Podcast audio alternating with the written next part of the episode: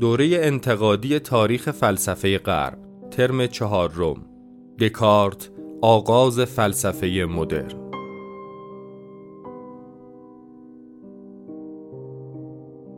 مدرس دکتر محمد مهدی اردبیلی.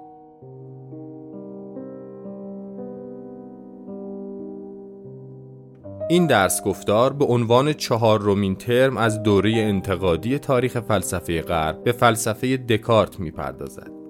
اگر با تکیه بر اجماع موجود دکارت را نخستین فیلسوف مدرن بدانیم بلافاصله این پرسش مطرح می شود که چه چیزی او را شایسته چنین عنوان برجسته ای کرده است به بیان دیگر او چه نظر انقلابی را مطرح کرد که پیش از او گفته نشده بود و آیا نمی‌توان در این معنا واکاوی اندیشه های دکارت را شرط امکان فهم کلیت فلسفه مدرن دانست؟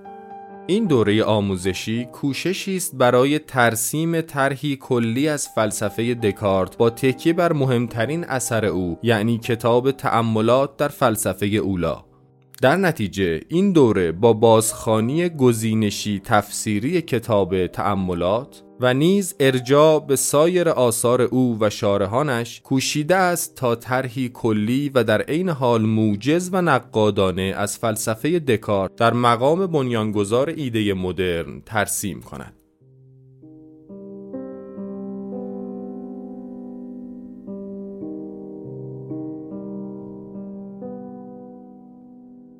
ما می‌خوایم در مورد فلسفه دکارت صحبت کنیم. و فلسفه دکارت رو گره زدیم با کتاب تحملات کاری که من قبلا نکردم به این همیشه دکارت درس میدم به سمت اشتباه دیگه. یه کتابی هم تحملات داره یه گفتار در روشی داره یه امتحانات نفس داره اصول و چیزای دیگه. ما معمولا به هر اشاره می‌کردیم و بعد می‌شد فلسفه دکارت. اما الان این ترم می‌خوام کار نکنم. همونجوری قرارش هم باشه. یه کلیتی در مورد فلسفه دکارت میگم این جلسه. ولی بعد میریم به سمت اینکه بریم سراغ کتاب تأملات ما قراره این ترم پس کتاب تأملات رو بخونیم نه فلسفه دکارت رو. ولی قراره به میانجی کتاب تأملات فلسفه دکارت رو بخونیم. خب یه مقدمه در مورد دکارت میگم. به ویژه برای مهمه که جایگاه دکارت رو تبیین کنیم روش دکارت این چیزا. و بریم سراغ آثار مختلفش. آماده شیم برای اینکه وارد تأملات بشیم.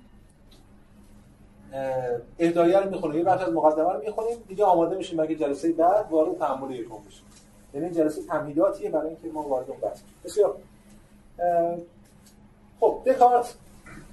اولین فیلسوف مدرن. دکارت. ما خیلی کاری با جزئیات زندگیش نداریم که زندگی پرفراز هم داشتن. البته اون چیزی که برای ما مهمه اینه اون بوده که دوره در نوجوانی مدرسه دینی میره مدرسه لپلش. سال 1619 یک خوابی می‌بینه دکارت. در واقع یه شبیه که سه تا خواب خواب نمیشه. بود سه تا مکاشفه داره.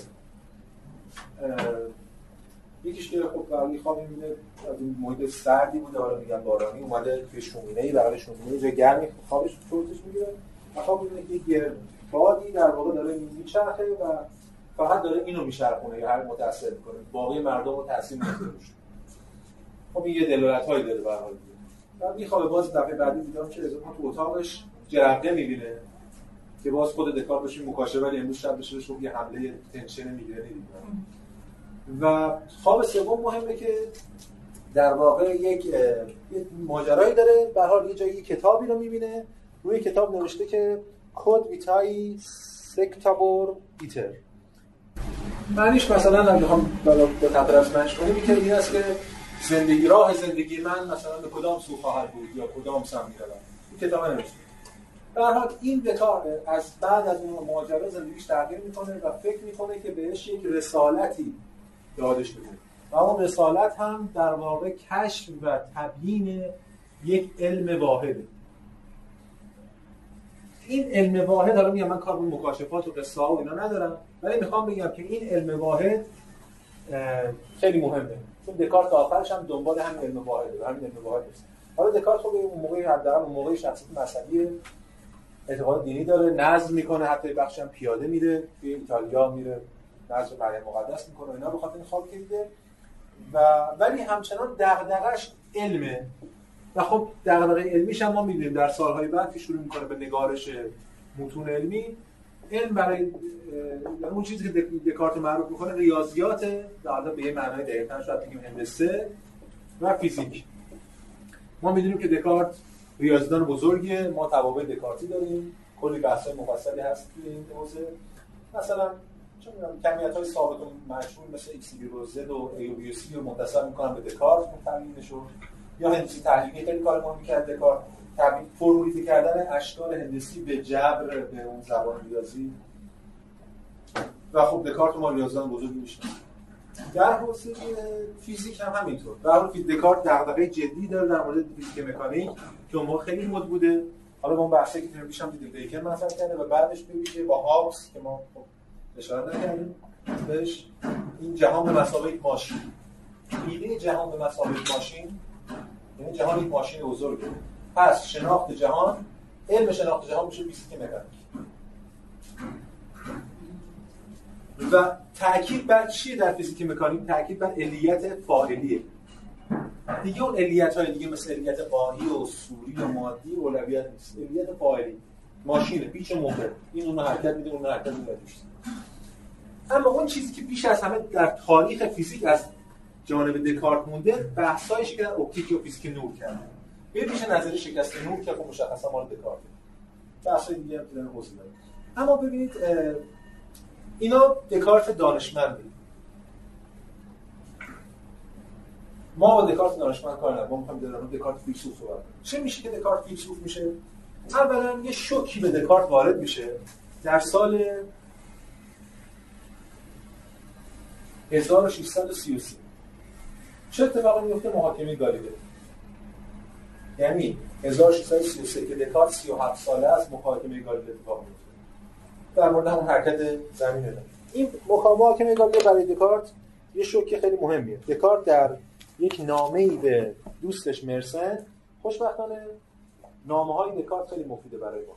دکارت خیلی نامه داره. هم نامه می‌نوشته نامه رو جواب می‌داده هم به اعتراضات جواب می‌داده. خودش کتاباش برای اون میفرسته. این نامه های مجموعه نامه هاش هم نامه شمال هم همه توضیح توضیح ایده های فلسفی خودش بود برای اون حتی نامه هاش به ملکه الیزابت و نمی‌دونم ملکه کریستینا و شاهزاده الیزابت اینا که یکشون ترجمه شده. خب توی این نامه‌ای که به مرسن داره دکارت میگه که در 22 ژوئیه 1633 تازه بعد از محاکمه گالیله. میگه این واقعه مرا چنان شگفت زده کرد که تقریبا عزم کردم که همه اوراق خود را بسوزانم. یا لاقل آنها را به کسی نشان ندهم. اعتراف می‌کنم که اگر حرکت زمین باطل باشد یعنی حرف گالیله باطل باشه همه مبانی فلسفه من نیز باطل است. یعنی کل مبانی فلسفه من و فیزیک من روی حرکت زمین استوار زیرا این حرکت آشکارا با این مبانی برهن با این مبانی مبرهن میشه. و چنان وابسته به همه اجزای رساله من است که اگر آن را از آنها جدا کنم بقیه همه ناقص خواهد پس دکارت میترسه از اتفاقی افتاده براش. اما یک ماجرای دیگه هم داره در نسبت دکارت و گالیله. اون خیلی نکته مهمی.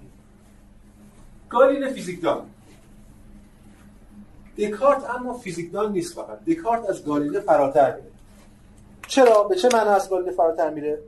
دکارت در یک نامه ای در چند سال بعد یعنی سال 1638 سراحتا میگه. ببین خیلی نامی مهمه در مورد گالیله. میگه بنایی که او ساخته است شالوده ندارد. زیرا بیان که به علت اولای طبیعت بپردازد فقط علت چند معلول خاص رو جستجو کرده است. پس یه بنایی ساخته گالیله فیزیک. نقد دکارت چیه؟ این که بنایی که این ساخته شالوده نداره. یه ساختمون ساخته فونداسیون نداره. فونداسیون فیزیک چیه؟ متافیزیک. فلسفه. از اول تا تعریف فلسفه همین بوده دیگه. فلسفه اندیشیدن به مبادی متافیزیک. اینجاست که برای دکارت متافیزیک problematic problem میشه مسئله میشه. یعنی چی؟ یعنی که دکارت می‌بینه که درسته که فیزیک علمه و برای پیشرفت و برای علم واحد باید فیزیک.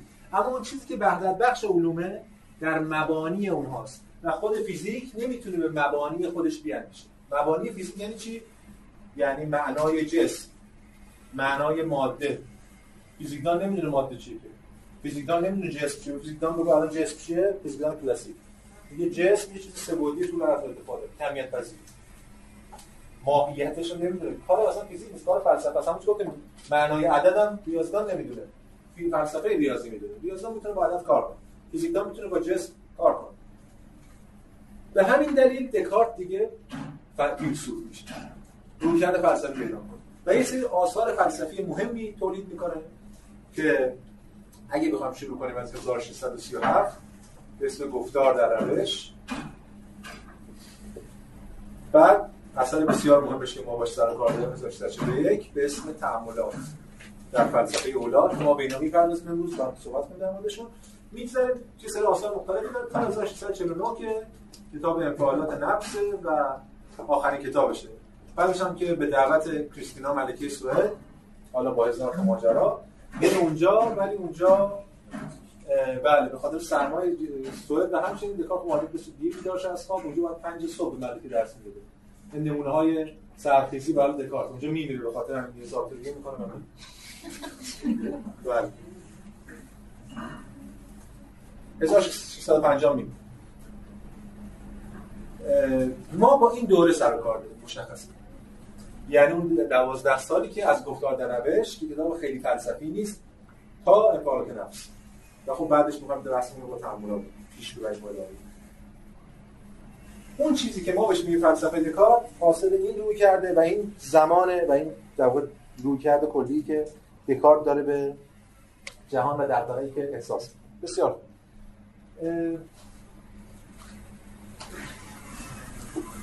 قبل از اینکه به رساله تعاملات بپردازیم که خب خیلی برای ما مهمه و اصل ماجرای ماست یه اشاره مختصری بکنم به گفتار در روش.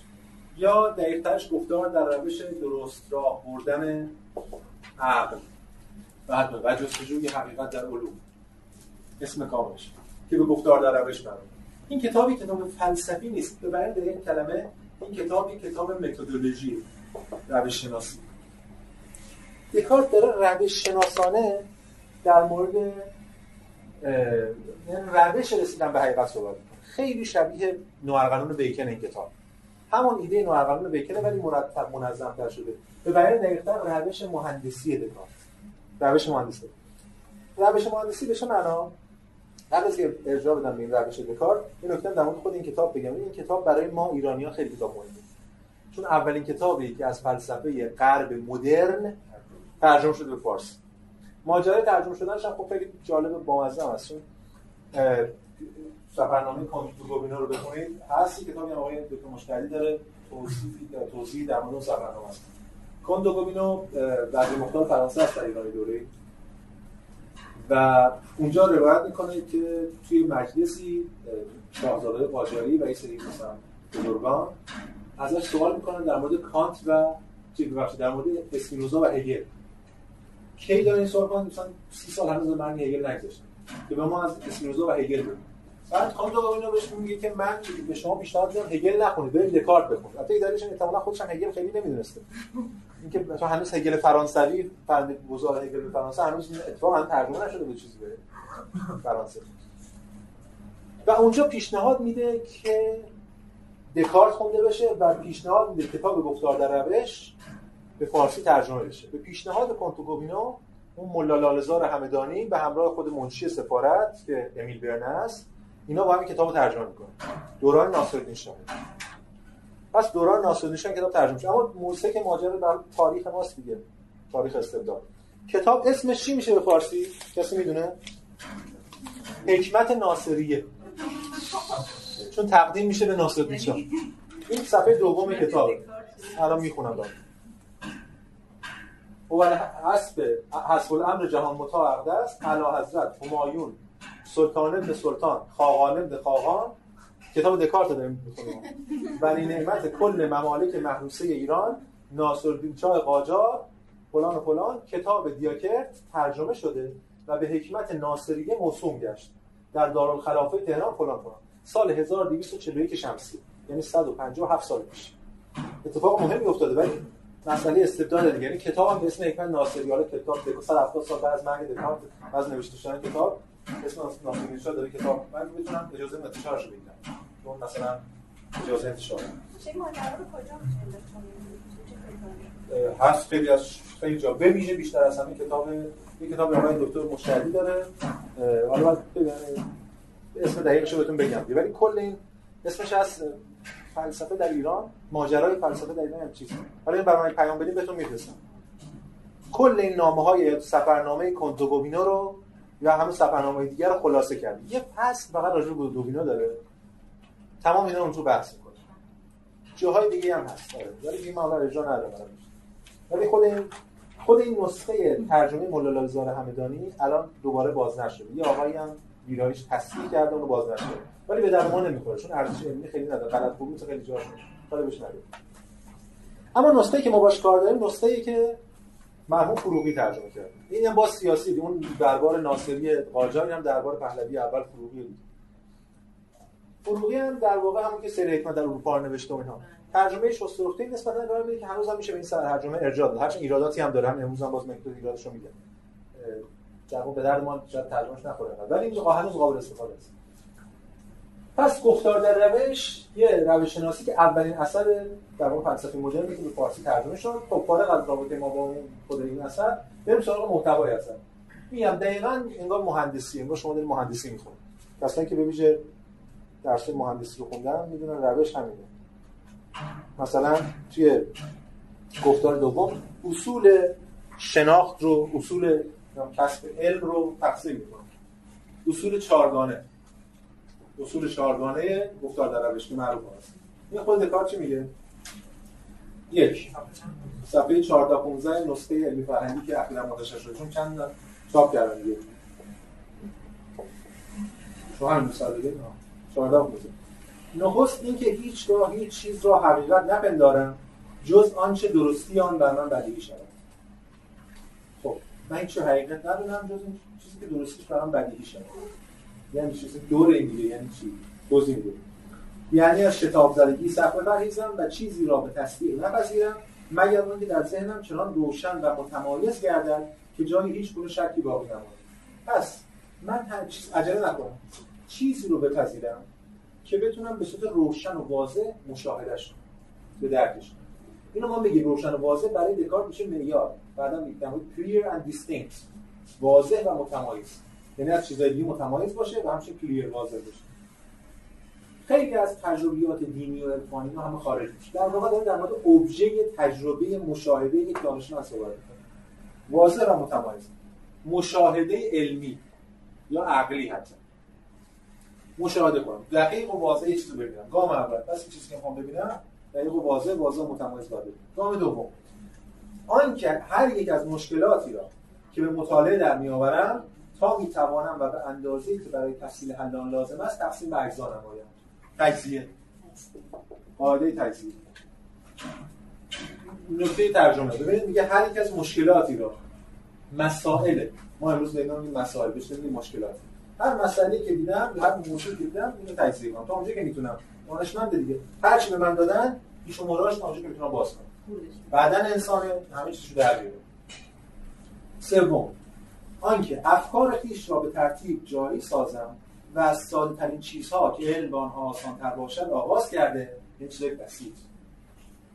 کم کم به معرفت مرکبات برسم و حتی برای اموری که طبعا تقدم تأخر ندارد ترتب فرض کنم. ترتب یعنی تقدم تأخری سلسله مراتب براش قائل باشم و به سمت مرکبات برم. ترکیب ترکیب دیگه. بله طبقه بندی. یعنی تجزیه کردم و حالا اینا رو کنار هم قرار چهار چیه؟ چهارم بازم که مهندسی اون دو آخر.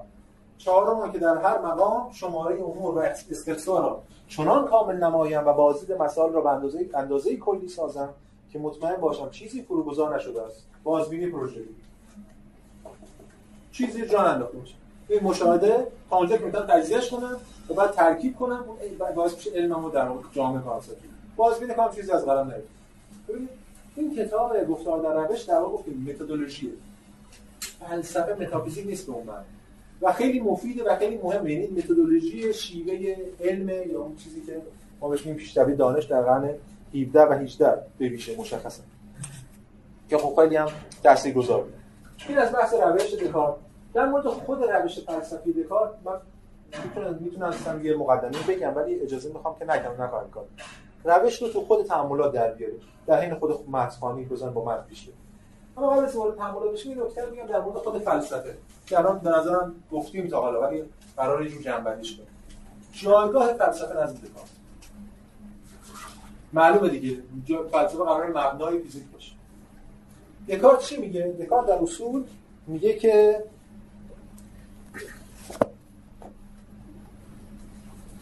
کل فلسفه همانند درختی است که ریشه هایش متافیزیک است تنه آن فیزیک و شاخه هایش از که از این تنه رویدن کل علوم دیگر خب. این چیزی که ما بهش میگیم درخت علم. یعنی یک درختی داریم. درخت علم. بهش میگه فلسفه ولی ما می‌دونیم بهش میگیم بهش علم. مثل چیز؟ مثل بیکن که میگه فیلسوف ما بهش میگیم دانشمند. این درخت علم. علم در واقع علم برای دکارت در واقع فیزیک. اما ما دیدیم نقدش به گالیله بود که بنایی که او ساخته است شالوده ندارن احتیاج به یه سری شالوده داریم یه سری مبانی ریشه ها داریم که به اون میگیم متافیزیک یا فلسفه. و یک سری شاخه های یا ثمراتی یا میوه های یا طبعاتی داره این درخت. حالا فرض کنیم سه تا شاخه. حالا با شما با تخیلتون این نقاشی من درست طب اخلاق و مکانیک.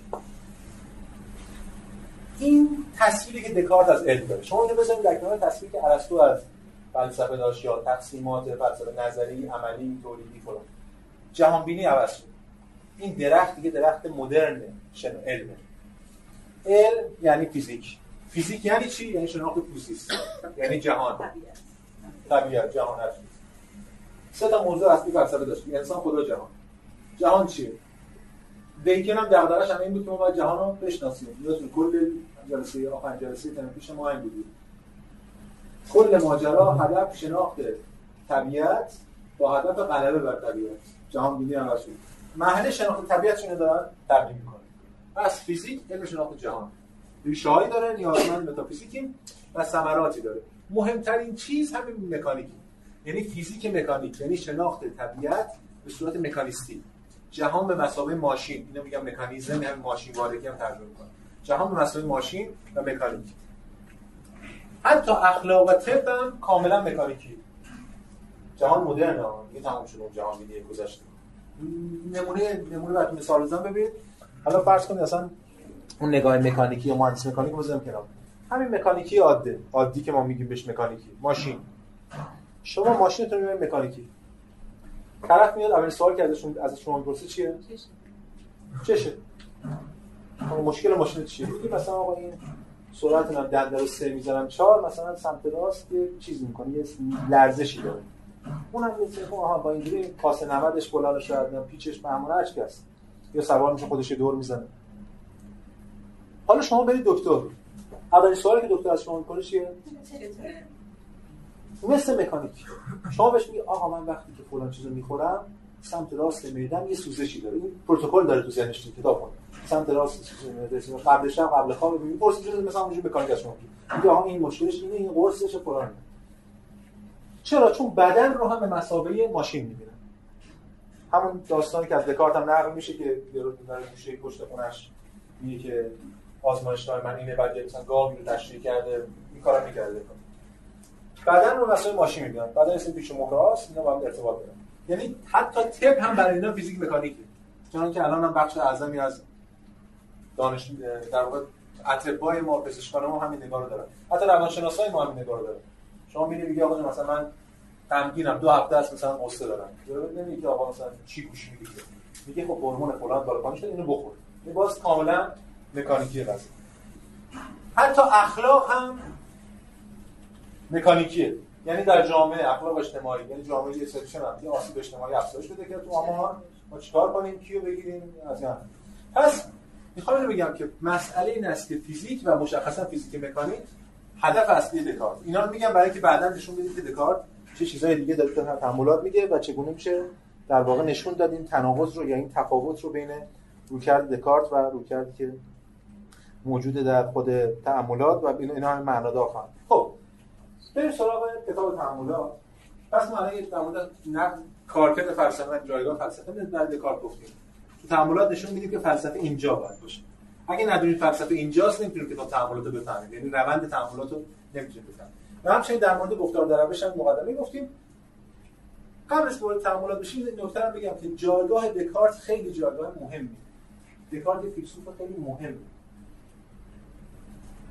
فیلسوفیه که اصاره یک جهان جدید رو به صورت متافیزیکی شکیده کرده مشخصا در هم کتاب تعامل و میشه فلسفه رو همونجوری که جهان ما به مدرن و قبل از مدرن تقسیم می‌کنیم دقیقا میشه فلسفه هم به دکارت و قبل از دکارت تقسیم کرد. چون اون در واقع آستانه فلسفه مدرن. من برای اینکه اهمیت رو نشون بدم به زبان خاص خود در واقع هگل این متن از هگل رو براتون فرستادم. حالا کسی هم نداره یا اون کانال رو نیست بره بشه این متن مهمیه. این در واقع درس گفتارهای فلسفه هگل تاریخ فلسفه هگل هگل که این کتاب چاپ نکرده ولی شاگرداش چاپ کردن به اون شکل کاره سه جلد یونان هست و وسطا و دوران مدرن. بحث یونان خیلی مفصل برنامه بحث وسطا خیلی مفصل تره واقعا بحث پیچیده مطرح کنن که اونجا اشراف خودش رو فلسفه وسطا نشون میده. و اینجا تازه وارد فلسفه مدرن داره میشه. گام اول فلسفه مدرن هگل داره یک جای جای مهمی ایستاده. این اونجا رو اینجوری شروع می‌کنه. از انتهای صفحه 88 من ترجمه نیست B first period of metaphysics. نخستین دوره. متافیزیک. دکارت اسپینوزا مالبرانش خب. One nature and periods of modern philosophy. اون نیچر یا ماهیت ماهیت و دوره های فلسفه مدرن. خب. Now we come for the first time to what is properly the philosophy of the modern world and we begin it with Descartes. اکنون ما وارد برای اولین بار وارد اون چیزی میشیم که پروپرلی که حقیقتا فلسفه جهان مدرن. نمیگه فلسفه مدرن هگل دیگه فلسفه جهان مدرن. جهان عوض میشه. فقط انسان نیست که عوض میشه. چون جهان جهان انسان. و و این و ما آغاز می‌کنیم اون رو با دکارت. Here we may say we are at home. الان ما می‌تونیم بگیم که در خانه ایم. هگلی داره میگه خودش اوج فلسفه مدرن. کل این داستان ها رو گفته خستم هست. الان رسیده خونه.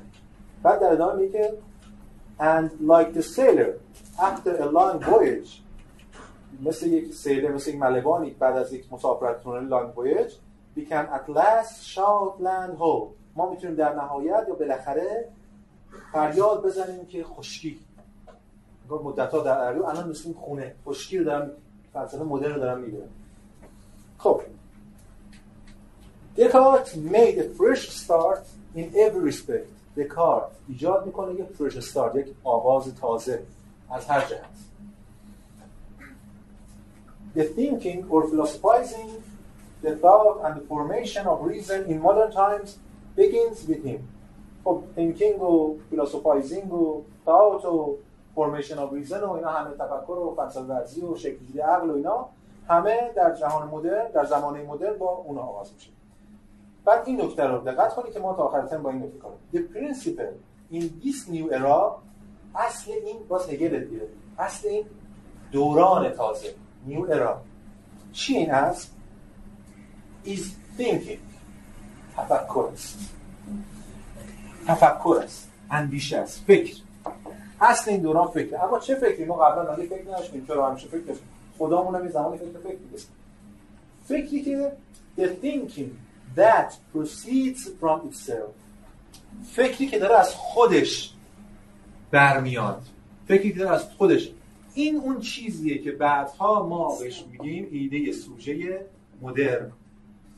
فکری که داره از خود سوژه برمیاد به جای که از اون بالا فیض بشه به ما مثل افلاطون ارسطو خود بوست خود فکر داره از خودش برمیاد این مرز بین جهان مدرن و جهان پیشا مدرن یعنی اگر از شما کسی پرسید بخوای تفاوت جهان مدرن و پیش از مدرن توی یک کلمه توی یک اصطلاح توضیح بدی ما بهش میگیم سوژه خودبنیاد فکر خودبنیاد فکری که خودش داره فکر می‌کنه. سوژه که خودش. خب اینو بعد بهش برسیم که تعامل اثباتش. می‌کنه مفصل. بعد جمله خیلی مهم هگل میگه که خب این خواست خود هگل ما جلوتر امروز بهش ارجاع خواهیم داد. بسیار خوب. پس بنابراین این از جایگاه دکارت دکارت اینجا اتفاق مهم با دکارت میفته چون که اصلا اقراق نکرده هگل در موردی که با دکارت یک جهان جدید آغاز میشه ما جهان رو دکارت انگار یک گنجی رو پیدا کرد یک گنجی رو پیدا خودش میگه کشف و تبیین علوم اما این گنج رو ما فقط نباید با شکل سمپات به شکل کاملا همدلانه و منفعل در مواجهه باشیم. دکارت فلسفه مدرن. نه دکارت یه گنجی رو داره که این گنجه در این حال که ارزشمنده مثل همین گنج هایی که دوستان دریایی یک نفرینی هم باهاش هست. خود دکارت هم نفرین شده است. دکارت هم زندگیش نفرین شده است هم بعد مرگش نفرین شده است. ما می‌دونیم که چه می‌دونم 1666 جنازش تازه میاد به فرانسه بعد سال انقلاب فرانسه باز این که پاره میشه جدا میشه. 1819 تازه کلیسای سن ژرمن خاکش می‌کنن. اسکلت و یه انگشتش نیست. در حدس می‌زنیم که موزه دلوم چی بشه موزه بشر پاریس. یه اسکلت اونجاست میگن احتمالاً اسکلت دکارت این بعدا تکه پاره؟ خود نوشته هاشم از سوئد داره میاد کشتی شرق میشه بعدا یه سری پیدا می‌کنن اینو خوش می‌کنن بعدش روم میشه. و حتی با این تمام محافظه کاری به خرج دکارت بعد بلا فاصله بعد از مرگش 1663 یعنی 13 سال بعد از مرگش کتبش کتب زاله اعلام میشه چند سال بعد تو فرانسه ممنوع میشه و همین چیزا ولی این نفرین مدرنیته نفرین ایده مدرن نفرین این سوژه دیگه دارای اعتماد نفس همچنان مدرنیته هست. ما با این مفهوم نفرین مدرنیته حالا حالا کار داریم. که اوج خودش به دیالکتیک روشنگری آدم می‌رسه به این نفرین خودش نشون میده. من تو هگل با این مفهوم نفرین خیلی کار دارم و بحث می‌کنم در موردش. ولی فعلا دکارت گنج رو کشف کرد و درون رو نشون میده. با تمام فرصت ها و مخاطراتش. کتاب تعاملات به حال کتاب مهمیه. ما امروز قرار گفتم که خدمتتون گفتم شرایط ورودمون به کتاب تعاملات حالا مشخصا تعامل اول رو امروز فراهم کنیم.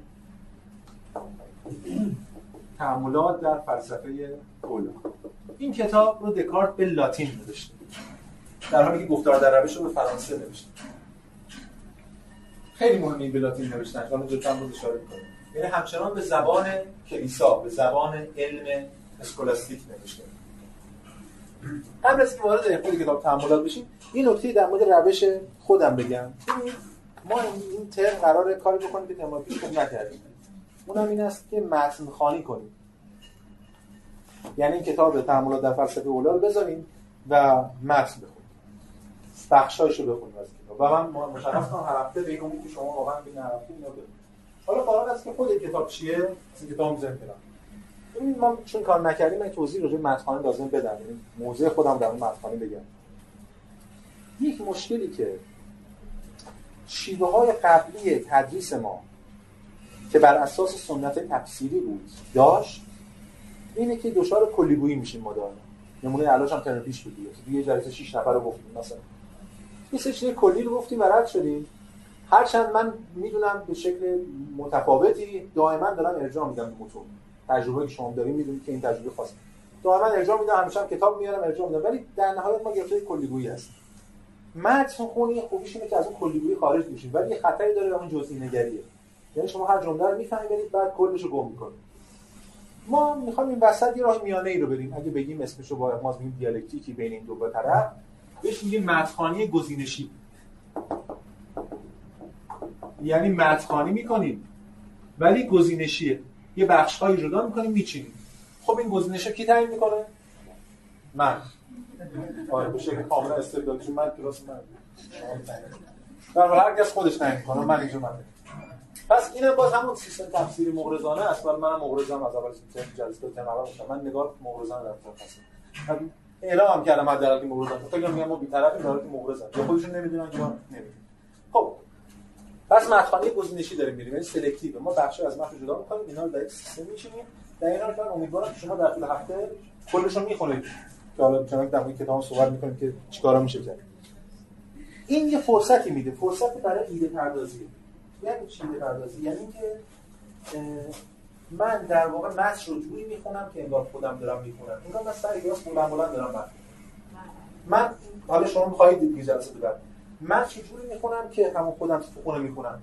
من خونم اینجوری مثلا متن می‌خونم یه کلمه برام جالبه بعد میرم به یه تفسیر رجوع می‌کنم بعد میرم به یه سرچ می‌کنم یه جایی متن اصلی رو می‌بینم ترجمه رو مقابل مقایسه می‌کنم. این کار سر کلاس کرد. یعنی این کلمه رو من در میارم بعد میام یه چیز ارجاع میدم بعد چیز دیگه میارم. همین انگار من دارم خودم متن می‌کنم ولی در ملأ عام در واقع یه عمومی دارم من بهش این یه سیستم یه یک در واقع یه فرصتی برای اینکه بتونیم در واقع حاشیه نویسی ها رو عمومی می‌کنیم در مورد متن. تفسیر تفسیر متن در واقع چیزی هم نیست جز همین. و این خوبیش اینه که لایه هایی که معمولا تو متن از بین میره رو اگه شما هم همزمان با من کل متن بخونید می‌تونید به توجه کنید.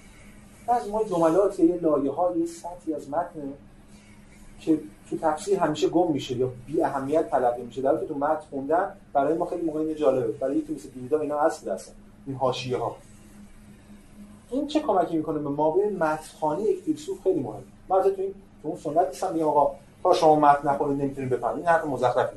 میشه از تفسیرم فهمید. متن یه لول عمیق‌تره لول جدی‌تره. ولی خیلی خیلی اصلا سالها متن خوندن فهمشون از من خیلی کمتر از اون کسی که دو تا تفسیر خونده. نمیشه تعیین کرد شرط بود مثلا اون شرطی هم می‌ذارن. میگن متن می‌خوایم بخونید حالا فارسیش که حالا ارزش نداره. بعد حتما متن اصلی رو بخونید مثلا دکارت رو لاتینش رو برداریم بیاریم. یه همش اینا یعنی می‌خوام اون تو افراط ما نباید بیفتیم. هرچند چه بهتر که ما لاتین هم بدونیم. من متن لاتین و فرانسه‌اش هم آوردم که به اینا ارجاع میدم. نکته ترجمه‌ایش هم میگه بعضی ولی مسئله اینه که ما با همین ترجمه که ترجمه نسبتا خوبیه قابل قبولیه پیش بریم. ولی مهمترین اتفاقی که میفته این است که ما توهم زدایی میشه از ما در مورد فیلسوفان. یعنی ما یک توهمی از فیلسوفان داریم. یک فضای یک شبهی یک اسطوره ای از فیلسوفان مثل کانت و هگل و نیچه و نمی‌دونم هایدگر و دکارت و دیگران. شما تا متن می‌خونید اصلا چهار خط می‌خونید می‌فهمید میشکنید. من همیشه میگم میگم در هگل این همه پشت و بعد در مورد هگل هست. میگم آقا یه نفر بره چهار صفحه از اول پیداشناسی رو بخونه فقط چهار صفحه. بخونه و بفهم البته که اون بحث سخت خیلی سخت نیست. ولی همون چهار صفحه اول. 80 درصد تمام نقدای که از کرور و نم نیچه و تا این مهملات پوپر و آیزا برلین و تا تحلیلی همه میره رو هوا. چهار صفحه. این امتحان کنه کسی الان دغدغه‌اش داره به چهار صفحه اول پیداشناسی رو بخونه تمام اون نقدایی که به هگل هست اونجا همه رد خود هگل همه اون رو رد می‌کنه. به تصویر دیگه داره در مورد دکارت هم همینطوره. کسی که حالش خود شما در همین اهدایه اگه خونده باشین اون اسطوره دکارت مدرن یه دفعه میشه تبدیل به متعلم میشه به شما اینو ما باید اتفاقا مواجه بشیم و این بشکنیم این اسطوره که داریم می‌سازیم. و سعی کنیم از لابلای خود متن جوری که خود متن داره انگار به ما سخن میگه این حقیقت هوا در بیاد این نکته مهمه این وقتی شما از متن می‌خونید به وقت تفسیر می‌خونید فرق مثل چی؟ مثل کسی که اینا مثال به نظر بعد نیست کمک کنه فهمید این فرض من استاد من دانشجوی ادبیات روسیه تو ایران. دانشگاه مثلا علامه یرجو تهران. لیسانس رو می‌گیرم فوق لیسانس رو می‌گیرم دکترا رو می‌گیرم بعد هیئت علمی میرم پذیرش میشم و بعد استاد ادبیات روسی میشم استاد خیلی قوی. در که یه بارم روسیه رو امکان داره نرفته باشه. ولی استاد خوب ادبیات روسیه. فرق این که من در استاد خوب ادبیات روسی در ایرانم. یا اینکه برم از مسکو و از تجربه زیست شده اون ادبیات در مورد روسیه صحبت کنم فرق داره. اما نکته مهم چیه؟ نکته مهمی که من خودم اینو می‌دونم تجربه داشتم. من استاد ادبیات روسی امکان داره در مورد خیلی در مورد خیلی از مسائل ادبیات روسیه بیشتر از کسی که روسیه است بدونم.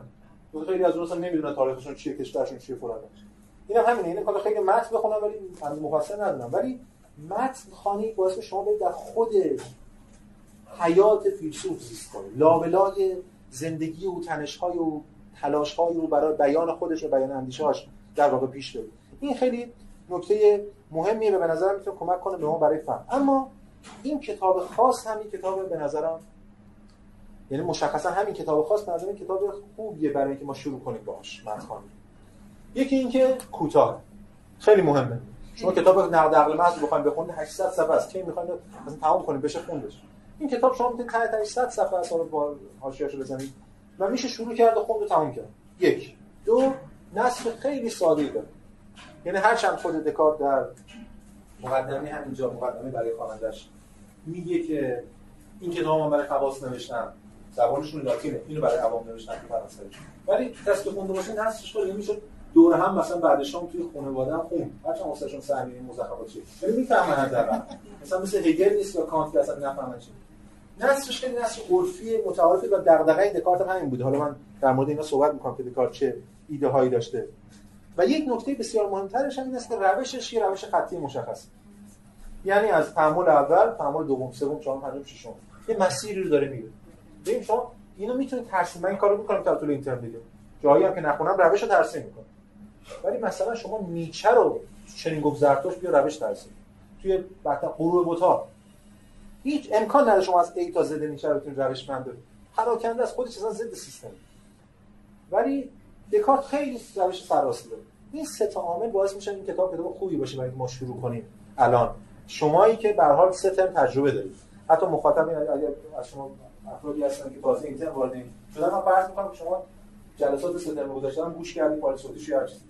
این به نظر الان ما توانایی داریم که وارد متن اصلی بشیم متن ساده است. بفهمیم و تجربه خواندن یک متن فلسفی اصیل رو که واقعی و بوده رو توی این ترم داشته باشیم. اگه جواب داد که امیدوارم اتفاق بیفته با کمک تجربه اون ما ترم بعد بتونیم متن بسیار مهم اسم رو بخونیم یه متن فلسفی و خیلی دشواری خودش داره به اسم اخلاق. کتاب خیلی مهمیه که اساس فلسفی مهمتر از این حتی ولی اساس تاریخ و تمدنی این کتاب مهمتر از اون.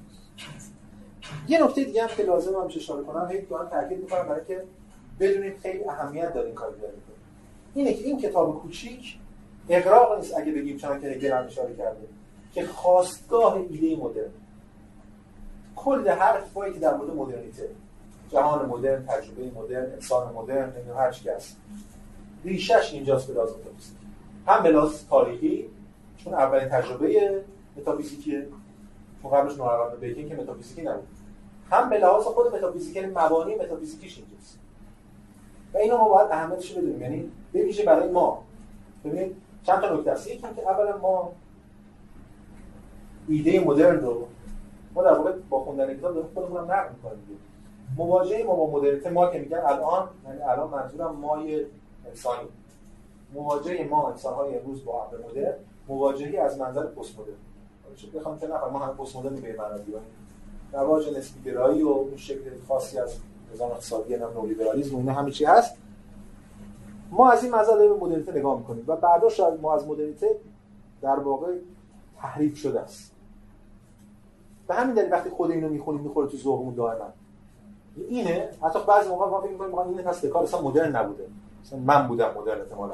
ببینید با شما می‌خوایم ارزیابی کنیم از منظر خودمون داریم در واقع درچسب می‌زنیم این یکی مای انسانی. اما یه مای دیگه هم هست اینجا مای ایرانی مای شرقی هستن هرچی مایی که بیرون از تجربه مدرنیته از خواستگاه تجربه مدرنیته برای ما به مراتب این پیچیده تره و برای ما به مراتب ضرورت داره که این کتاب بخونم. ببینید این تناقض وجود داره بین امر مدرن و مدرنیزاسیون.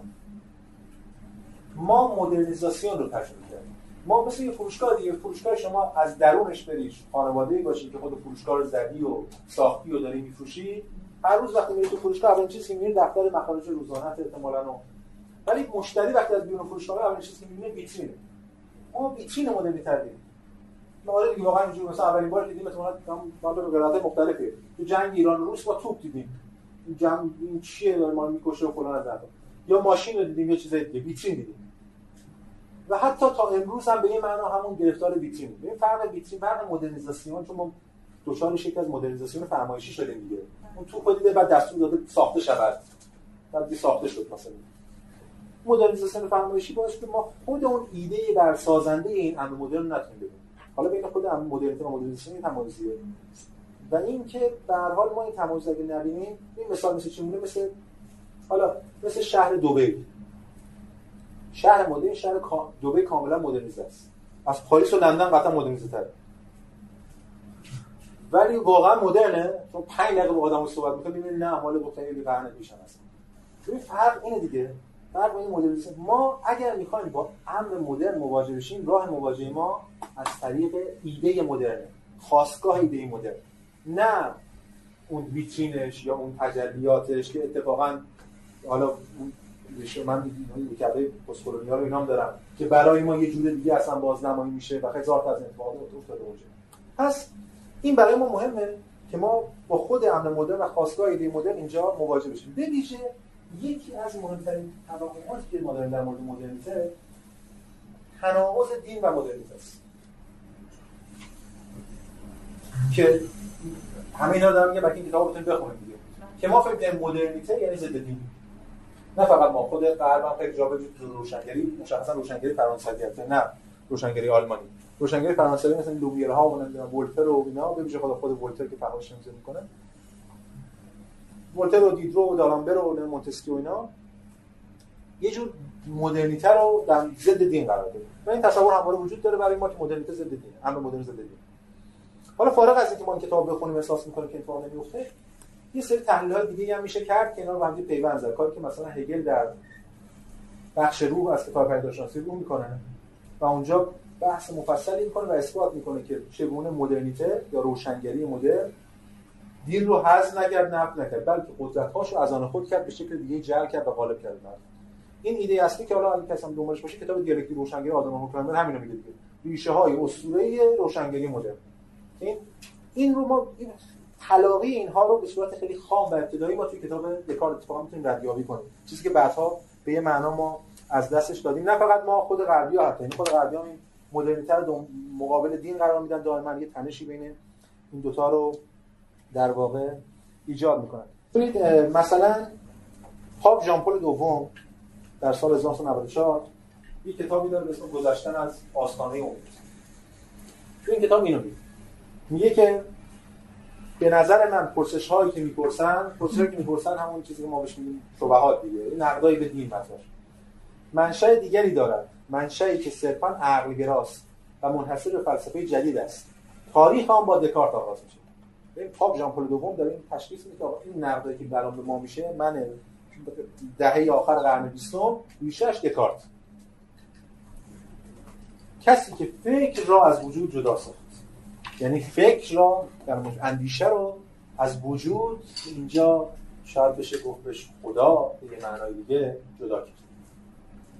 بعد مثل بحثی مثلا می‌کنه دکارت ما رو از فلسفه وجود جدا کرد. از ره های سنت توماس که ما رو به سوی خدایی هدایت می‌کنه که وجود مستقل است مثلا جدا کرد. از نظر او آنچه با فکر بشر مطابقت می‌کنند معنا دارد. حقیقت عینی این فکر آنقدر اهمیت ندارد آنچه اهمیت دارد این واقعیت است که چیزی در آگاهی بشر وجود دارد. با آنکه عقلگرای جدید را قطعا نمی‌توان مقصر مقصر دور شدن مردم از مسیحیت دانست کار دشوار نیست که تشخیص دهیم که دکارت جبی ایجاد کرد با این بیگانگی در عصر جدید به همین ممکن تبدیل شد این دکارت ببین یعنی می‌خواد بگه آقا دکارت و این مدرنیته در مقابل این خود خب حرف مهمل این حرف بخاطر اینکه ریشه های کلیسایی یا مسیحی خود مدرنیته رو یا خود دکارت رو درک نمی‌کنه. گفتم اینو بر کار نیست که ما الان بخوایم بکنیم واقعا. در طول این ترم ما یه ارجاعاتی خواهیم داد. ولی ایده هایی که بعدا به ویژه توی نیمه دوم قرن 19 و قرن 20 بس پیدا کرد اینا رو در صحبت اما این نقل قول که از هگل خوندم جمله آخرش هم اجازه بدید بخونیم با هم بعضی که هگل در مورد ارزش دکارت میگه جمله آخرش میگه که we have exhibited this inwardness این واردنس و این درون بودگی رو درونیت و همون فکری که از بطن خود داره برمیخیزه درون بودن ما اینو نمایش میدیم ابابال حالا برای همین چیز فارغ از همه چیز یا بیش از همه with respect to Christianity. هگل داره میگه با مسیحیت در, در نسبت با مسیحیت ما اینو بازنمون It is preeminently the, the Protestants principle این هم حالا اشکت به طور برجسته این اصل پروتستان. حتی دکارت پروتستان نبوده. دعوا بوده سرش. سر خاک دفت شدنش اینا. ولی تو دکارت خودش کاتولیک معرفی کرده هرچند رفته سوئد اونجا پروتستان بود. ولی مهم نیست برای هگل هگل میگه این ایده پروتستان. میگه در خودش پروتستانتیسم میگه ریشه های مسیحی داره این ایده دکارت. خیلی هگل اون موقع پیش ولی امروز خیلی کتاب رساله پایان نامه فارسی انگلیسی آلمانی هر زبانی در مورد ریشه های اسکولاستیک ریشه های مسیحی دکارت موجوده مفصل اینا با هم دیگه پیوند می‌کنن اینا رو گفتم برای وقتی وارد متن میشیم بتونیم این نسبت ها رو با هم دیگه برقرار کنیم. تناقض در همون آغاز این متن توی چش ما می‌زنه. بخشی از این تناقض رو ما رفع کنیم. تناقض مواجهه ما با دقت کنید. بخشی از این تناقض درون متن. بخشی از این تناقض درون خود ایده مدرن ما یه خودباخته که فکر کنیم امر مدرن یه امر یک پارچه است و اگه تناقضی هم ما درش مقصر ماییم این یه بچه ماجراست. تناقض در خود مدرنیته است. مدرنیته واسه تناقض داره زیست می‌کنه. این تناقض در خود ایده دکارت هم هست. ایده مدرن است. دکارت ما این تناقض رو از همین امروز ردیابی می‌کنیم هاشو نشون میدیم و بعد سعی می‌کنیم که بحثشو پیش ببریم در جلسات آینده و همچنین در آینده. خب از خود اهدایه شروع کنیم گام اول. صفحه 13 کتاب. آغاز کتاب اینجوری. اهدا به فرزانه ترین و نامبرترین فرزانگان و نامبران رئیس و استادان دانشکده مقدس الهیات پاریس. سوربن سوربونی که دیگه حوزه علمی است در واقع. یه دانشکده وقتی تو قرن 16 بودن میگم فکالتی یعنی حوزه علمی. دانشگاه که نداره به معنی اینا همه به مرور تغییر می‌کنن. و هم مجرد در صحبت کتابش رو دکار در اهدا کرده به حوزه علمی اون اساتید اونجا. و این خیلی مهمه. این قبل فارغ از که چی میگه اولا دلیل اصلی روشن. دکارت میترسید. محافظه کاری. همین گالیله رو چند وقت پیش متهم کردن هم چند سال قبلش متهم پیش دیدیم دیگه. وانینی سزار وانینی و چند سال قبل میشه؟ کمتر از 20 سال قبلش اعدام کردن. شرایط شرایطی که به راحتی می‌تونن اگه بخوان حمله کنن یا یه فشار رو برای بیارن این کارو می‌کنن. یه کار ترسو و این ترسو داره. ما خواهیم دید تم آینده در فیلسوفی صحبت خواهیم کرد مثل اسپینوزا که دقیقاً برعکس کار. فیلسوف نترس. فیلسوفی که اگه می‌تونه یه جوری حرف بزنه که مردم تحریک نشن عصبانی نشن از قصد جوری حرف می‌زنه که همه عصبانی بشن. مدلش جنگنده است. فیلسوف ما فیلسوف مبارز داریم و فیلسوف محافظه کار که فیلسوف محافظه کاره فارغ از ایده هاشا. خود شیوه lifestyle خود شیوه زندگیش. به همین دلیل در کنار شاهزاده این میمیره اون در فقر مطلق میمیره. اهدای بخشش اینه. خب بله این محافظه کاری دکارت اما یه بخش دیگه هم داریم ادعا فراموش نکنید. دکارت امید داره به تغییر درونی خود اون حوزه علمی کلیسا یا هر چیز گفتمان الهیاتی موجود. ببین فراموش نکن کتاب رو چه زبان نوشته به لاتین نوشته. لاتین زبان کیه؟ زبان ایناست. کسی تو لاتین تو هزاران سال کسی که به لاتین صحبت می‌کنه اون دیگه تموم شده کسی زبان لاتین نداره. لاتین زبان کلیساست. و دکارت کتاب به زبان لاتین نوشته یعنی برای اینا یعنی کمتر اینا رو تحریک کنه به مقابله. یکی از تحریکایی که همیشه میشه کلیسا هنوزم میشه گمراهی مردم. این میگه این زبان نشستم آدم نوشتم آدمیزاد که نمی‌فهمه شما می‌فهمید. پس دیگه نمی‌خوام مردم رو گمراه کنم. زبان لاتین دیگه. زبان لاتین کسی پس من دغدغه مثل چی مونه مثل که شما نامه سرگشاده بنویسید به سیاست مدار. یا نامه مخفی بدین دستش. سرگشاده یعنی شما دارین جنگ و عمومی می‌کنید تمام نقطه رو عمومی می‌کنید بکنید. این همینطوره. به زبان لاتین نوشته و خط داده دست اینا. و به همین دلیله که امید داره به تغییر درونی و از طرف دیگه فراموش نکنید. فلسفه وقتی ما میگیم قبل از دکارت فلسفه اسکولاستیک مدرسه یعنی همینا اینا فلسفه قبل از دکارت هم دکارت داره یه کشف جدیدی ابداع جدید فلسفی شو به اینا تقدیم می‌کنه. فارغ از اینکه خب برای محافظ کاری داره اون چیزی که ما بهش میگیم رندی خب بریم توی متن ببینیم چی میگه دکارت گفتم من متن رو همونجوری می‌خونم که خودم میخوندم دیگه. تیکه هاش جدا می‌کنیم. شما فکر امیدوارم که همش خونده باشید و هر جلسه مشخص می‌کنم که هفته بعد اون بخش بخونید ولی من سلکتیو خواهم کنم خب. محرک من در تقدیم این رساله به حضور شما به قدری بالاست و مطمئنم شما هم وقتی با با قرض آن آشنا شوید آنچنان انگیزه والایی برای حمایت از آن خواهید داشت که گمان می‌کنم برای اینکه تا حدی مقبول شما واقع شود بهترین راه این باشد که هدفی را که از این کار در نظر داشتم به حساب بیان کنم. خب دیگه روشنه دیگه. این خیلی بالاست و اگه شما بفهمید دیگه خود در واقع موافق این کار من میشه کتاب من میشه من باید در یک کلام به شما بگم به اختصار. هدفش چیه؟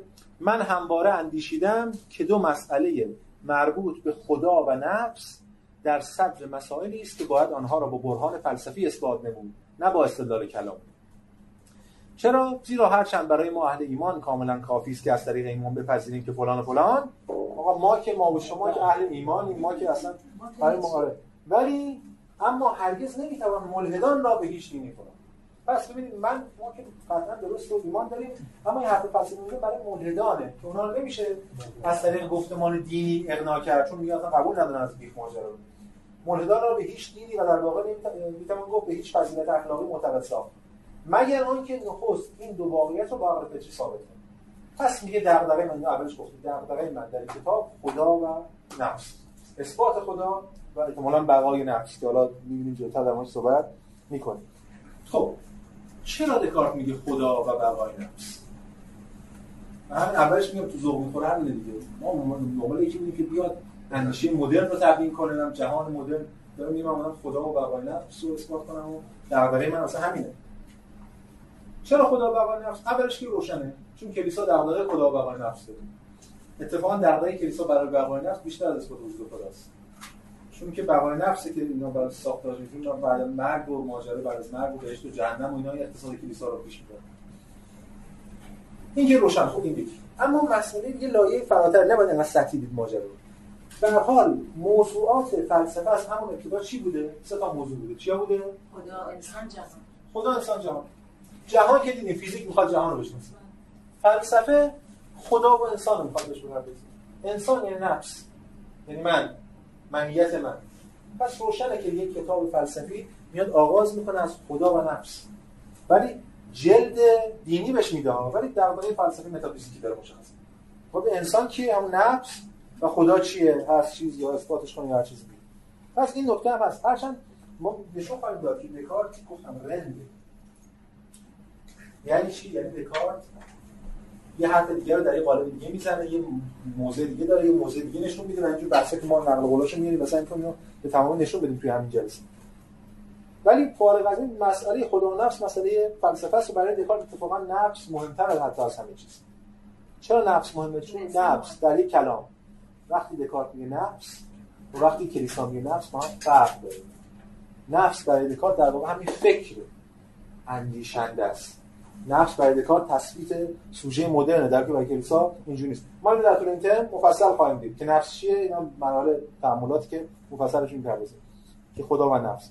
یه نکته دیگه هم این است که برای دکارت معنی این گزاری که ما بعدا تو فلسفه این گذار از نفس به ذهن میانجیش دکارت یعنی در جهان مدرن شما در که در مورد نفسش صحبت کنید آقا نفس انسان فلان میگین مهملات چه اسطوره اینا از بین رفتن دیگه نفس نداریم از روحه. این ما یکی روح صحبت کنیم میگه من به این خرافات اعتقاد دارم.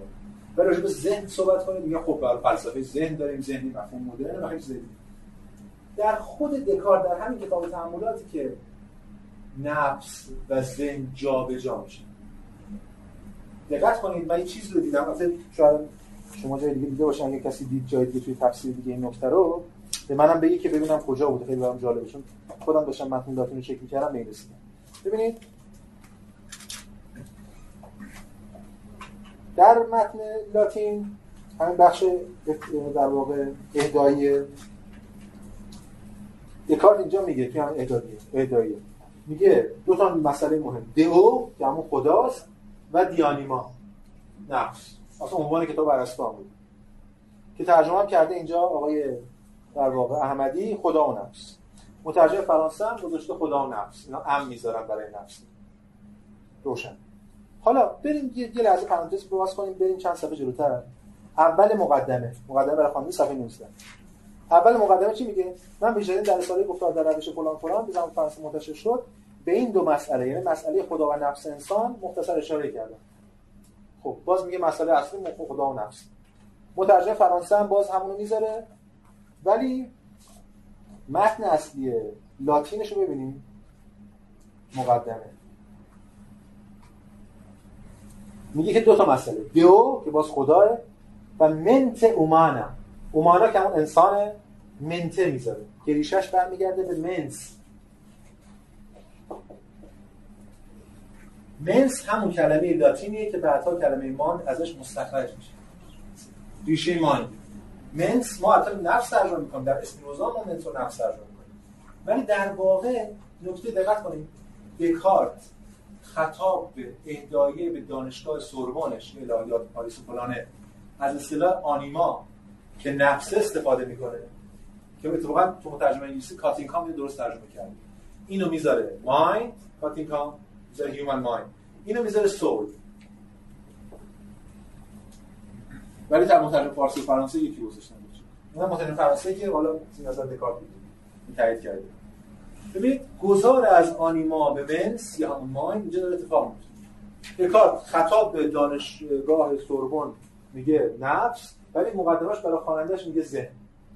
انگار کسی که توی مجلس مذهبی بره تصویر دستش بگیره و فلان با اونا بخواد راه بیاد از این مسئله اصلی خودشو مطرح کنه. این نکته مهمیه که نشون میده که این مسئله نفس تبدیل شدنش به ذهن اینجا اتفاق میفته این منس یا منتی که اینجا میگه دکار در واقع ریشش ریشه همون ذهن مدرن. دیگه این نفس اون نفس تاریخی نیست. هرچند اسمش هم نفس باشه یا نباشه یا این یه نکته. یه نکته دیگه هم هست توی همین جمله که خوندیم. بخش آخرش. میگه مگر که نخست این دو واقعیت رو با عقل فطری ثابت عقل فطری. خیلی نکته مهمه یعنی یک عقلی وجود اولا در مورد ترجمهش بگم. این به حال مترجم انگلیسی بودش natural reason. متن لاتین چیه؟ متن لاتین رکسیون ناتورالی. رکسیون ناتورال نچرال ریزن عقل نچرال ناتورالی طبیعی. اینجا مترجم بودش فکری خب میشه نقد کرد که این طبیعی چه نذاشته من می‌خوام از مترجم دفاع کنم. مترجم فارسی. چرا؟ چون وقتی من شما میگم عقل طبیعی وقتی من شما میگم فعل صفت طبیعی به کار برم منظوری که از طبیعی به ذهن ما میاد چیه؟ طبیعی به طبیعت برمیگرده ببین اینجا منظور طبیعت نیست. منظور اون چیزی که ما شبیهش مثلا تو فارسی که استفاده می‌کنیم مثل وقتی میگیم یه چیزی به طبع ارسطو میگه انسان ها به طبع خواهان دانستن.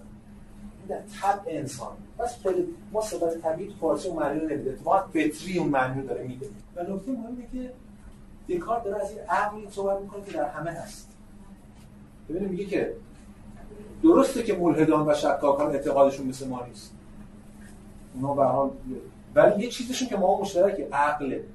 عقل این خیلی نکته مهمه چرا؟ چون اون تمایزی که ما می‌ذاریم تو فلسفه مدرن از همین جمله میشه در آورد ما فلسفه مدرن رو یه تمایزی می‌ذاریم. تا در مورد فلسفه مدرن صحبت می‌کنیم وارد یک دوراهی میشیم. چیه؟ عقل گرایی و تجربه گرایی خب عقل گرایی یعنی چی؟ یعنی مثلا مثل همین دکارت اسپینوزا لایبنیتس و دیگران حالا پاسکال مالبرانش و دیگران تجربه گرایی که لاک و بارکلی رو حالا اوجش به هیوم می‌رسه به اون بحثی که داریم. اینا این این برنامه ترم آینده ماست دیگه. بعد اسپینوزا داریم ترم بعدش مثلا لایبنیتس مونادولوژی لایبنیتس رو می‌خونیم و شاید کنارش مالبرانش رو. ترجمه گرام که یه ترم بهار سال بعد بعد بریم سراغ کانت در تابستان سال. پس ما عقلگرایی داریم که بهش میگیم راشنالیسم و تجربه گرایی که میگیم امپریسیسم خب تفاوت این دوتا چیه؟ تفاوت این دوتا همین عقل فطری. یعنی عقلگراها معتقدن که یک عقل فطری یک عقل ذاتی یک داده ذاتی یک امکانات ذاتی در انسان هست از پیش پیش از تجربه. تجربه ها معتقدن که نه. هیچ چیز در ذهن نیست دیگران در تجربه نبوده باشه همه چیز تجربه پس حتی خود این مرز رو دکارت اینجا در تعیین می‌کنه. از یک عقل فطری صحبت می‌کنه. این دقیقا در خود رساله گفتار در روش جمله اول گفتار اول اینه. میان مردم عقل از هر چیز بهتر تقسیم شده است. یعنی دکارت دارم اولین جمله همین کتاب مثلا اینجوریه. عقل. آقا من با این کار دارم. با یه عقل عمومی. اتفاقا اینجا هم صحبت می‌کنه در که روی اون وجهی از عقل تمرکز داره که مشترکه. این رفت به نداره که شما باهوشی من کن ذهنم یا هر چیزی. مثلا اون وجهی از عقله که مشترک هم بخش از عقلی که کانت هم بهش میگه عقل فاهمه رو از بخشش در بحث دیگه پس اینجا تاکید روی عقل فطری این دلالت ها هم داره که ما باید حواسمون بهش به این باشه. خب ادامه میدیم. این بخشای دیگه ای رو بخونیم از این کتاب. باز پایینتر هم ادامه میده همین چیزا رو میگه که هرچند کاملا حق است که باید به وجود خدا ایمان داشت زیرا کتاب مقدس این چنین به ما آموخته است. و از سوی دیگر به کتب مقدس هم باید ایمان بیاوریم چون خدا از جانب خدا میآید. اما نمی‌توان استدلال و ملحدانی عرض کرد که فلان و فلان باشه. این استدلالش می‌خواد بگه من مسئله ندارم و ملحدان مسئله دارم اما اینا جواب بده و جلوتر حتی میاد حالا خوندید دیگه حتما. حکمت سلیمان به عهد ارجاع میده برای اینکه امکان اثبات عقلی و دفاع از امکان اثبات عقلی رو نشون بده. آخرین پاراگراف هم میگه یه نکته جالبی که ما الان تیترش رو میگیم و بعد بعدش بپردازیم. به همین جهت من این را خارج از هدف هدف خیش ندانستم که تحقیق کنم که این کار چگونه ممکن است و چگونه می‌توان بدون بیرون رفتن از خیش خدا را آسانتر و یقینیتر از موجودات عالم شناخت. پس یک چیزی دکارت داره همینجا وعده می‌کنه. ما برای اثبات وجود خدا همیشه کار می‌کردیم. از مخلوقات می‌رسیم به خدا. آقا این کتاب اینجا وجود داره. این یه علتی داره. علت الی آخر تسلسل محال یه علت اول داریم و این ماجرا. تم پیشم یادتونه در بحث سنت توماس ما 5 تا براهین نسبت وجود خدا رو حالا تفکیک به تفکیک یا اونجوری که سنت توماس مطرح می‌کرد. اونجا نوشتیم و بحث کردیم در موردش. گفتیم به همه اون برهان ها و به زبان خاص اسلامی برهان علمی. ولی یه آنسر من اشاره کردیم تو پیش فقط برای اینکه تو دکارت بیرون بستش که بهش میگن برهان وجودی یا حالا به زبان اسلامی میشه برهان لنی. یعنی برهانی که احتیاجی به مخلوقات نداره. از خود خدا.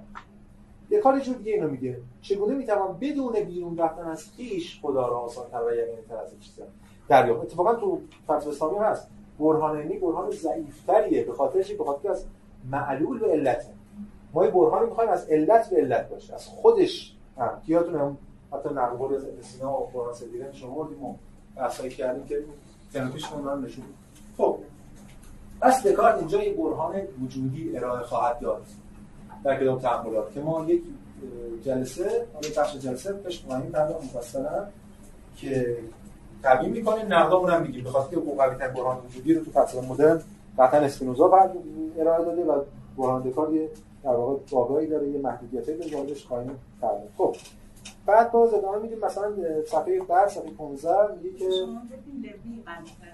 بله بله باز این موضوع محافظه کارانه می‌گیره. میگه که مثلا می‌گویند تا کنون هیچ کس نتوانسته است این دو موضوع را ثابت کند. همین دو تا.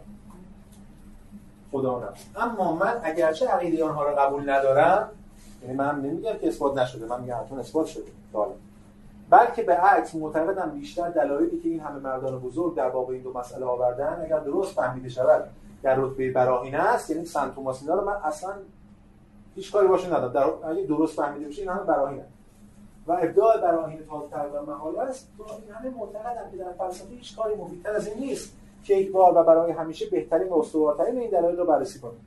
و آنها را با چنان روش روشن و دقیق و مرتب سازیم که از این پس برای همه کس روشن باشد که آنها براهین درستی هستند. پس اینجا داریم بازم با یه دست پایین گرفتن یه همه اونایی که گفتن تا درسته. حالا موضوع من هم ببینیم که چجوری می‌تونم یه تبیینی به اینا اضافه کنم باز دوباره این بحث مطرح می‌کنه یه اشاره به تاریخ فلسفه می‌کنه. از هم ریاضی هندسه مثالایی می‌زنه که حالا ما نداریم.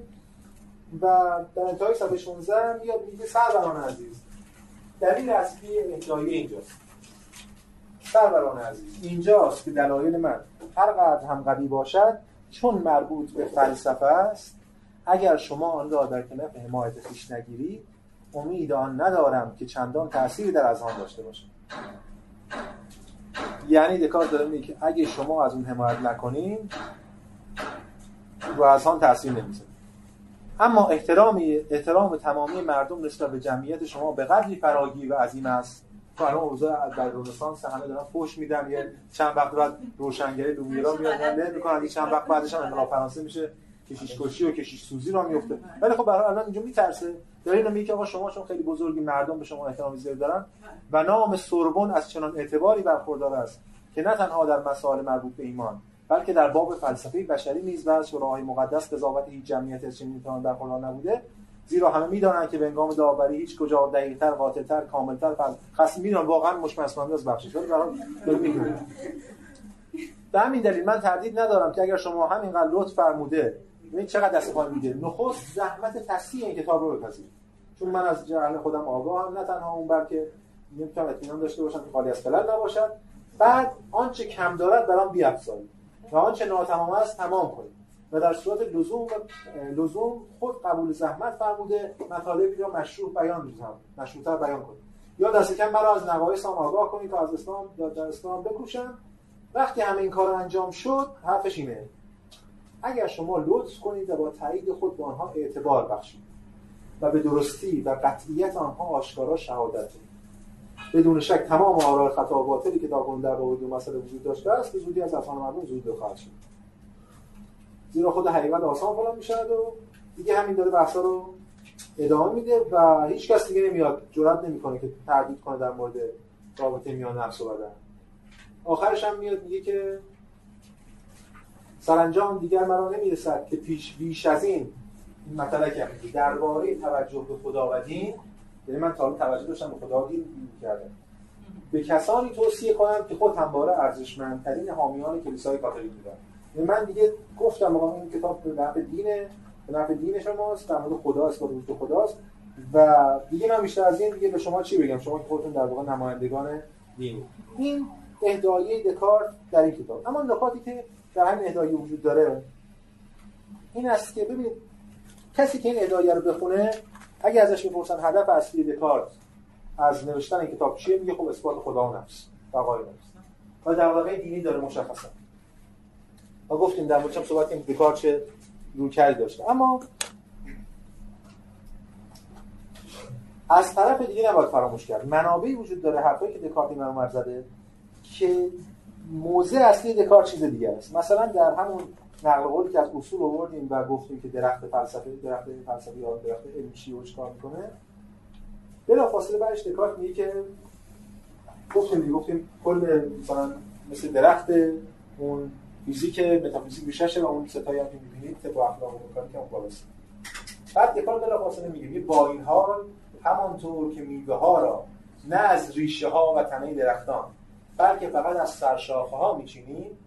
فایده اصلی فلسفه نیست. و آن بخش هایی از فلسفه مربوط میشه که تنها در, تنها در انتها می‌توانیم از آنها سر یعنی صراحتا میگه فایده فلسفه ایناست. شناخت جان باید برای جان برداشت و حتی یه جایی هست در یک نامه ای که به بورمان میمیسه سراحتا میگه که اصلا آقا بیش از حد وقت تلف نکنی سر فلسفه. ما نیومدیم اینجا فلسفه ببرزیم ما اومدیم فیزیک فیزیک, فیزیک رو بسازیم. ببینید در همین نام بورمان که اینجا تو رافلش اومده صفحه 268 تو رافلش نقل قول شده میگه نکته شاعر یادآوری این است که شما نباید سعی بلیغی را مبذول کتاب تعاملات و مسائل ماورد کنید. آقا خیلی به مسائل کتاب گیر ندید. از یه حدی عمیق‌تر نشید روی این مسائل کتاب. خب. یا بحث های ای را به شرح و تفسیر این امور و مانندان اختصاص دهید. چه رسد به اینکه بخواید کار را انجام دهید که بعضی میکوشن تا انجام دهند و در این مسائل از نویسنده کتاب قور بیشتری کنند؟ دیگه من ته کارو کردم. حالا بعضی می‌خوام برن متافیزیکتر بحث بیشتر بکنن دیگه کارو لازم نیست انجام بدید او همون نویسنده خودش رو به این مسائل به گونه کاملا عمیق و بسنده پرداخته است. این دکارت در واقع متافیزیک و تعاملات رو می‌نویسه. یا من متافیزیک رو تمام کردم. بس. این شما برید فیزیک رو ادامه بدید. مسیر ادامه راه در فیزیکه. اگه ما تو خود متافیزیک بمونیم میشیم همون عنکبوت بیکر در حالی که ما باید زنبور اصل باشیم معطوف به نتایج باشیم. و اگر جز اینها باشد آنها ذهن را از امور مادی و مشروط بسیار دور می‌سازد فلسفه بازی از هدف اصلی من امور مشروط مادیه. که این گفتار در هم گفته مشاهده شناخت اون. اگه کسی بخواد تو فلسفه ورزی خیلی ور بره از اصل ماجرا دور میمونه که امور مادی. و از پژوهش در آنها بازش میدارد. در حالی که فقط همین پژوهش های مادی است که پیگیری آنها برای آدمیان محبوب ترین است. جرأت داشت اینو تو ادعای میاره همین پژوهش های مادی است که پیگیری آن برای آدمیان محبوب ترین است چرا که منافع فراوانی برای حیات به بار می‌برد. یا مثلا در نامه که مرسل داره صراحتا می‌نویسه که این خیلی جالبه. در نامش مرسل صراحتا گفتم چون نامه خیلی زیادی داره این نامش که در ما می‌خوره صراحتا میگه میگه که اما گمان می‌کنم بسیاری مطالب دیگر هم در کتاب درش کردم. میگه من نوشتم که این کتاب در مورد خدا و نفسه اما بسیاری مطالب دیگر هم در اون درش کردم. و بین خودمان باشد به طرف داره میگه آقا بین خودمون بمونیم مثل می توانم بگویم که تعاملات حاوی همه مبانی فیزیک من است. یعنی کاملا موضع مخالف ادعا یعنی یه شروع دیگه. اما لطفا در این باره چیزی به کسی نگویید چون پذیرشان برای پیروان ارسطو یعنی اسکولاستیکا یعنی سوربن دشوارتر می شود حالا ببینید چیکار می‌کنه؟ من امیدوارم که خوانندگان پیش از آن که دریابند که این اصول بنیاد اصول ارسطو را بیران می‌کنند به تدریج به این اصول عادت کنند. این جنگ نه پروژه اسب تروبا یعنی نمی‌دونن نفهمن کجا دارن می‌کنن. برن عادت کنن و بعد یه دفعه تغییر کنن. اشکالی داره و به درستی آنها پی ببرن. پس داره به اون رفیقش مرسن میگه که آقا به کسی نگو من ایدم فیزیکه. خدا نفسم گفتم ولی و خود نکته جالب اینه. خود دکارت ترجمه فرانسوی کتابش رو مدیریت می‌کنه تایید می‌کنه. یعنی خود کتاب در واقع خود دکارت به غیر مستقیم به فرانسوی نوشته. ولی جستش گرفته. من لاتین فقط نوشتم برای مخاطبم. پس این نکته رو باید مد نظر این نکته تا آخر کتاب باید مد نظر قرار بدیم. یه تناقضی از یه طرف دکارت دینداره که اوجش میشه اون ادعایه تو شکل رادیکالش. از این طرف این هم که ما خودیم دکارت فیزیکدان دانشمندی که اوجش میشه در واقع رو کردی که هم تعریف نفس داره نابود می‌کنه در واقع یک چیز دیگه جایگزین می‌کنه و هم خدا رو داره نابود می‌کنه. چون خدایی که دکارت اثبات می‌کنه اصلا ربطی به خدای مسیحیت نداره چون که ما خواهیم دید پس ولی دکارت رنده. گفتیم ترسوه. اسپینوزا خیلی متدینتر از دکارته ولی اسپینوزا تکبیر میشه. و اون نامش ما سال هفته تمارین میاد می‌کنه مفصل. ولی دکارت حداقل تا وقتی دست تکبیر نمیشه. هرچند خب بعد بعدا کتابش جزء کتب زاله اعلام میشه. و در نهایت هم به عنوان جمله آخر همون جمله اول مقدمه رو بخونیم. تا قبل از تحمل اول. میگه مقدمه برای خوانندگان. اولش که گفتم میگه من در رساله گفت دروش که 1637 منتشر شد. اینو گفتم. قرض من در آنجا نه بحث کامل وقتی بلکه فقط مرور مختصری بود در این دو مسئله. تا قضاوت خواننده به دست تا از قضاوت خواننده به دست آورم که از اون بعد چگونه باید بحث کنم. زیرا به نظر من اهمیت این دو همواره به حدی است که جا بیش از یک بار درباره آن سخن بگویم. اینجور حرفا و راهی که من در تبیین آنها پیمودم آنقدر کم پیموده شده است و آنقدر از طریق متداول به دور است که طرح آن را به زبان فرانسه و در گفتاری که برای همگان قابل خواندن باشد سودمند نمی‌دانستم. مبادا از هان ضعیفتر پیموندن همان راه را برای خود مجاز بدم پس داره اینم اینا اینا میگه که من اینو به لاتین نوشتم چون برای خواص نوشتم. برای نخبگان ولی ما می‌دونیم که هم متنش و هم دغدغه‌اش نشون میده که این برای توده بوده و اون در واقع توده ای که مد نظر خود دکارت که حالا جلوتر باز بهش اشاره می‌کنم. چند جا توی خود تعاملات اشاره می‌کنه به مخاطب هدف خودش. بسیار. پس ما الان دیگه وارد تعامل اول از کتاب تعاملات میشیم. بحث جلسه آینده نیست تعاملات 6 تا تعامل. مثل گفتار در روش که 6 تا گفتار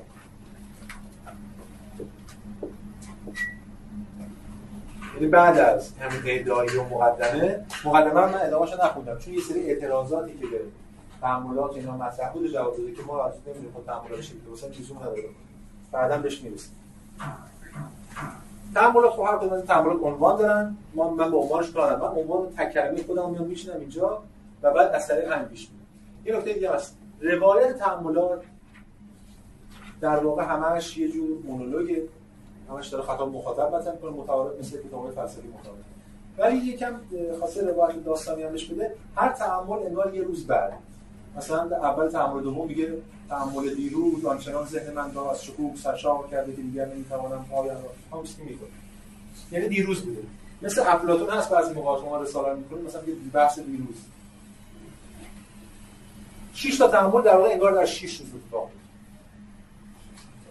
تعامل اول آره بعضی شما که باوری رفتی منظور اصلا با آخرش نداشت 6 روز آخرش تعامل اول شک. تعامل دوم نفس. تعامل سوم خدا. تعامل چهارم بگیم صدق یا معیار صدق اسمش از در باب حقیقت و خدا تعامل پنجم ماهیت جسم. تعامل ششم وجود جسم. ما از جلسه بعد وارد این بحث لطفا برای هفته آینده تعامل اول رو بخونید. در واقع هر چند این فرصت کنید یکم وارد بخش دوم میشیم ولی تعامل اول شما یه نکته. اگر دکارت واقعا دغدغه‌اش اثبات خدا و بقای نفس بود باید کتاب اینجا تمام می‌کرد. چون نفس رو اثبات کرد بقای نفس دو خدا اثبات کرد. ولی دغدغه دکارت چیه؟ فیزیک. اینه که ما میگیم استفاده ابزار ابزاری از نفس و خدا. نفس و خدا اثبات می‌کنن برای فیزیک. وجود جسم برسه ماهیت جسم چیه؟ وجود جسم یعنی آستانه فیزیک. لغمه فیزیک رو داره آماده می‌کنه. معنای جسم معنای ماده. این نکته. این نکته دیگه هم ببینید. این تعاملات گفتم من گزینشی میدم و من خودم دارم. برای من دو تا تعامل اول از همه تعاملات مهمتره. چون چیزی که از دکارت مونده اون میراث دکارتی مال این دو تعامل شک روشی و اون مفهومش از نفس. تمام تلاشمون می‌کنیم تو این ترم تا اینجا که من توان دارم و دانشی دارم و کتاب دیدم خب در مورد تا حرف بزنم پس این تحمل اول و دوم بیشترین وقت رو می‌ذاریم و ارزش بیشتری داریم. در وهله دوم تحمل سوم و چهارم. مفهوم خدا بحث برهان وجودی آنسر رو مطرح و نیز صدق مفهوم صدق و کذب در اسمش از عنوانش از در باب حقیقت و خطا. اینم خیلی برام مهمه. پیوند می‌خوره با ایده گفتار در روش و این بحثا. این از اهمیت دوم برخورداره. و اون چیزی که کمتر اصلا برای ما اهمیت داره چون ما فیزیک خیلی نداریم اینجا و این چیزی که امروز هم چیزی ازش نمونده. ببینید خیلی از این استدلال ها مثلا من همیشه توصیه می‌کنم به در واقع دانشجو بچه‌ها هر کسی کتاب می‌کنه اینا ببین جوری نباید بخونیم که بخوایم مچ دکارت رو بگیم که اینجا استدلالش خلا خطاست و درست ما که به مسائل کتاب عقیدتی نمی‌خوام بخوام بهش باور داشته باشیم نداشته باشیم. اکثر بحث و ادعایی که دکارت کتاب تحمل می‌کنه امروز دیگه با حواس و استدلالش رد شده است. ولی ما می‌خوایم ریشیابی تمدن کنیم. ما می‌خوایم این ایده ها چه اتفاقات این موضع و تمدنی بیشتر تا صرفا کدوم استدلال درست کدوم استدلال غلط به همین دلیل اون چیزی که از دکارت برای ما مونده از این کتاب تحملات امروز مونده این دوتاست گام بعدی اینا. و بعد در نهایت برداشت که از دکارت برای واقع فیزیک خودش داره مورد جسم اینو کمتر بهش می‌پردازیم ولی به حتما بهش می‌پردازیم چون روند خطی استدلالی کتاب تا آخر ما روشن خواهیم کرد. حالا جلسه آخر اگه فرصت بشه شاید این جنبندی هم بکنیم اگر نشد در طی خود بحثا این جنبندی خواهد شد. من امروز مقدمه گفتم برای اینکه ذهنیت کلی داشته باشید نسبت به ماجرایی که در پیش خواهیم داشت. بسیار خوب.